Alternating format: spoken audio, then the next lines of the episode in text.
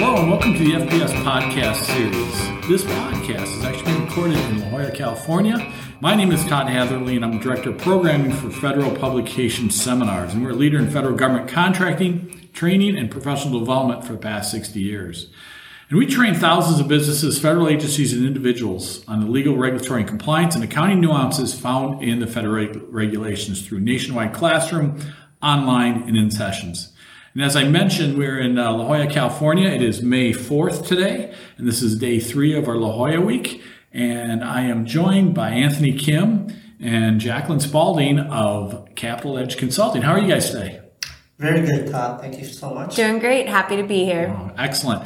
So we're going to talk a little bit about accounting systems. So uh, give us a little rundown. Well, first of all, tell me a little bit about uh, Capital Edge Consulting and what you guys do, and then we'll get into the accounting systems questions. Definitely. Thank you. Um, so Capital Edge Consulting, we are fifty people-ish firm, and we have collected cadre of experts in our firm solely dedicated on providing government contract compliance consulting. Do we know how to do tax? Some of us do. Do we know how to do financial audits? Some of us do. Do we do those things? No, we don't. We provide consulting services related to government contract compliance, and some of the topics that we uh, um, cover are cost accounting, business systems, the business system that we are going to talk about. Uh, we got procurement-related professionals. We got professionals that handle I T-related services on software that, you know, manages government contracts. Okay, and those professionals, kind of like Jackie, she's a LIPR consultant. She got out of college, joined Capital Edge, and that's all she's been doing throughout her career. Very similar to me. I've been doing consulting work for about twenty some odd years, almost twenty-five years.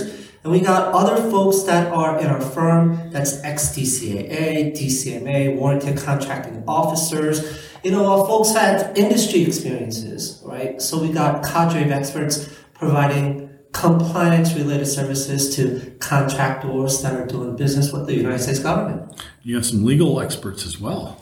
Yes, we do not have practicing attorneys in our firm, but yes, we do have some J Ds, and also they provide opinions, but they're not practicing, practicing attorneys, attorneys right? Correct. You go to your, you know, law firms for practicing attorney opinions. That's right. right. Okay. So let's look at our accounting system. So let's say I'm a small business or a business in the government contract space. Why do I care about an accounting system? So if you're a small business, right, you care, you care for one single reason.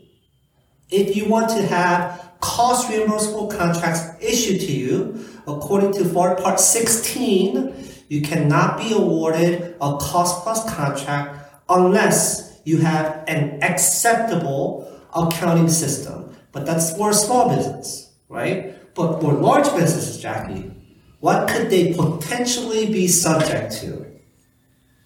Penalties. Right. Through contract clauses they sign up to, mm-hmm. right? Mm-hmm. So why do they care? Why do small businesses care, right? There's no penalties, as Jackie mentioned, but our Part sixteen says you need to have an acceptable accounting system to be able to receive cost reimbursable contract. For larger businesses that are doing business with the D O D, you may sign up to this contract clause called the business system contract clause. It's contract clause two no two fifty two two two fourteen seven thousand six. Yeah. Two fifteen seven yep. thousand six. Okay. Okay. So you sign up two forty two. Yeah.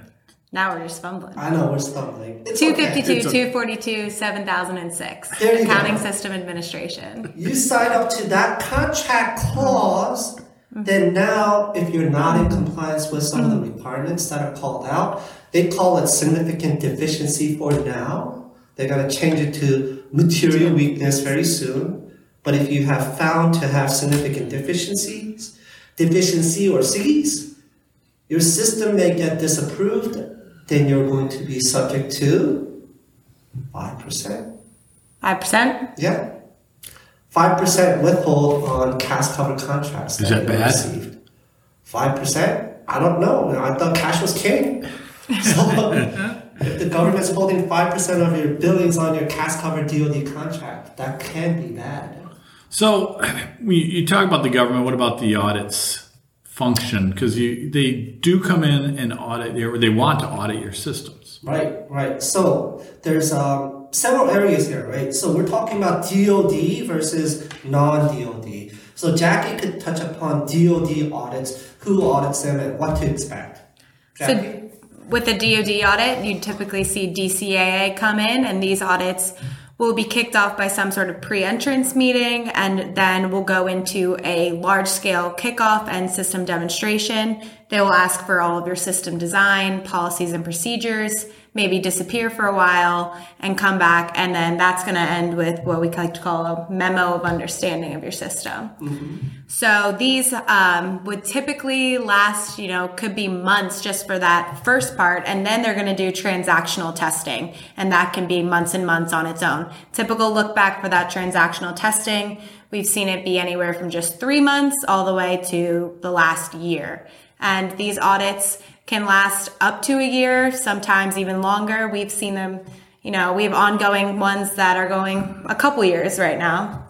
Right. Mm-hmm. We have a client that's scheduled for an accounting system audit, and D C A has, um, you know, communicated that they're budgeting about twenty-five hundred to three thousand hours of D C A time to conduct an accounting system audit.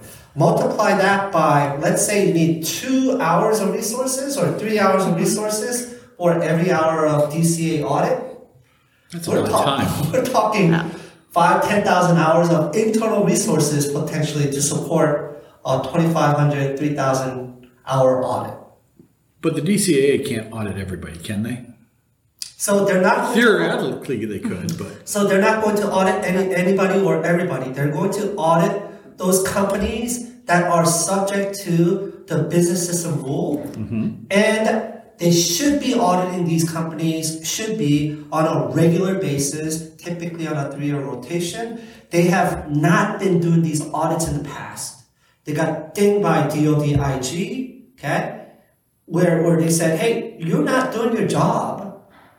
Why were they not doing their job? Because they were concentrating a lot of their effort on incurred cost audits and backlog, reducing backlogs to incurred cost. That's kind of been remedied. So therefore now they're concentrating on more system audits. That's why a lot of our clients are getting, you know, little knocks on their door. We're going to come and audit your accounting system.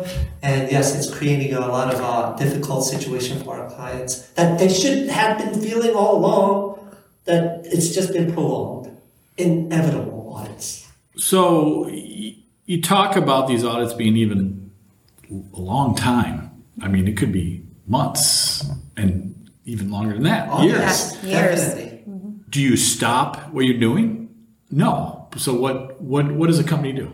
So a lot of companies cannot stop what they're doing unless they got folks doing their day-to-day job. They have to backfill additional resources to get ready and also support audit.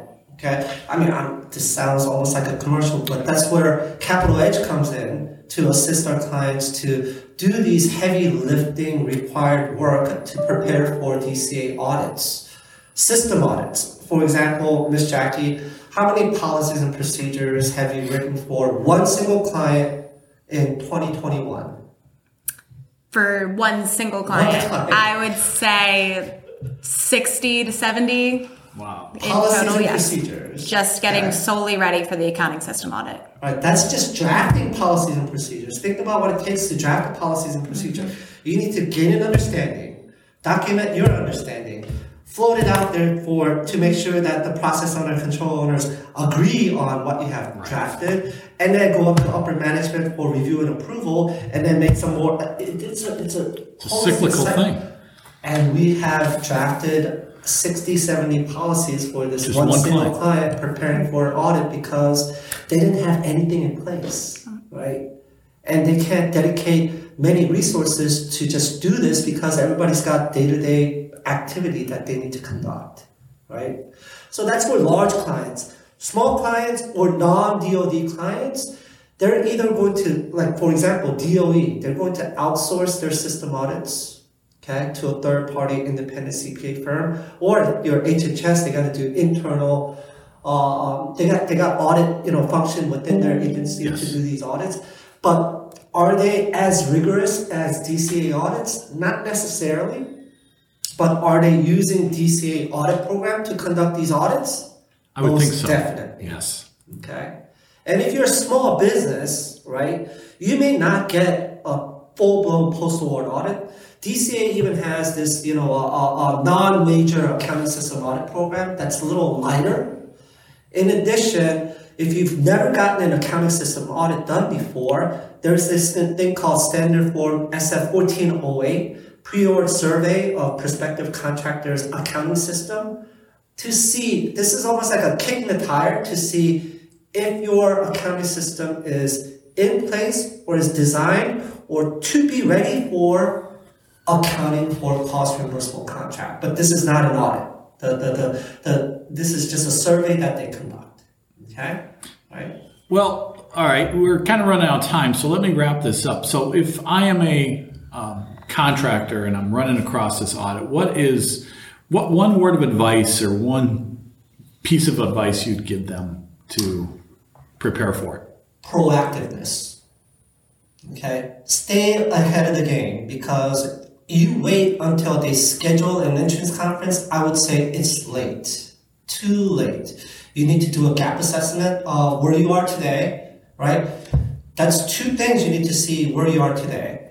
Design aspect, to see if you have all the policies and procedures in place to conform to all the requirements, and see if you're if you do have adequate design. See if your folks are following your policies and procedures and internal controls.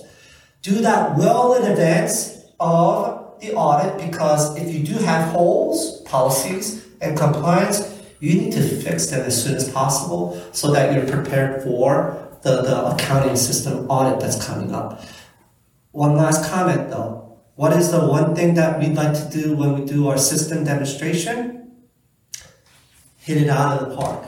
You need to be able to demonstrate that your system is awesome during the demonstration. Mm-hmm. It's like going on a first date, right? Jackie, if my if my hair's messed up, my clothes kind of raggy and I'm smelly, I'm not going to leave a good impression. First right? impressions are important.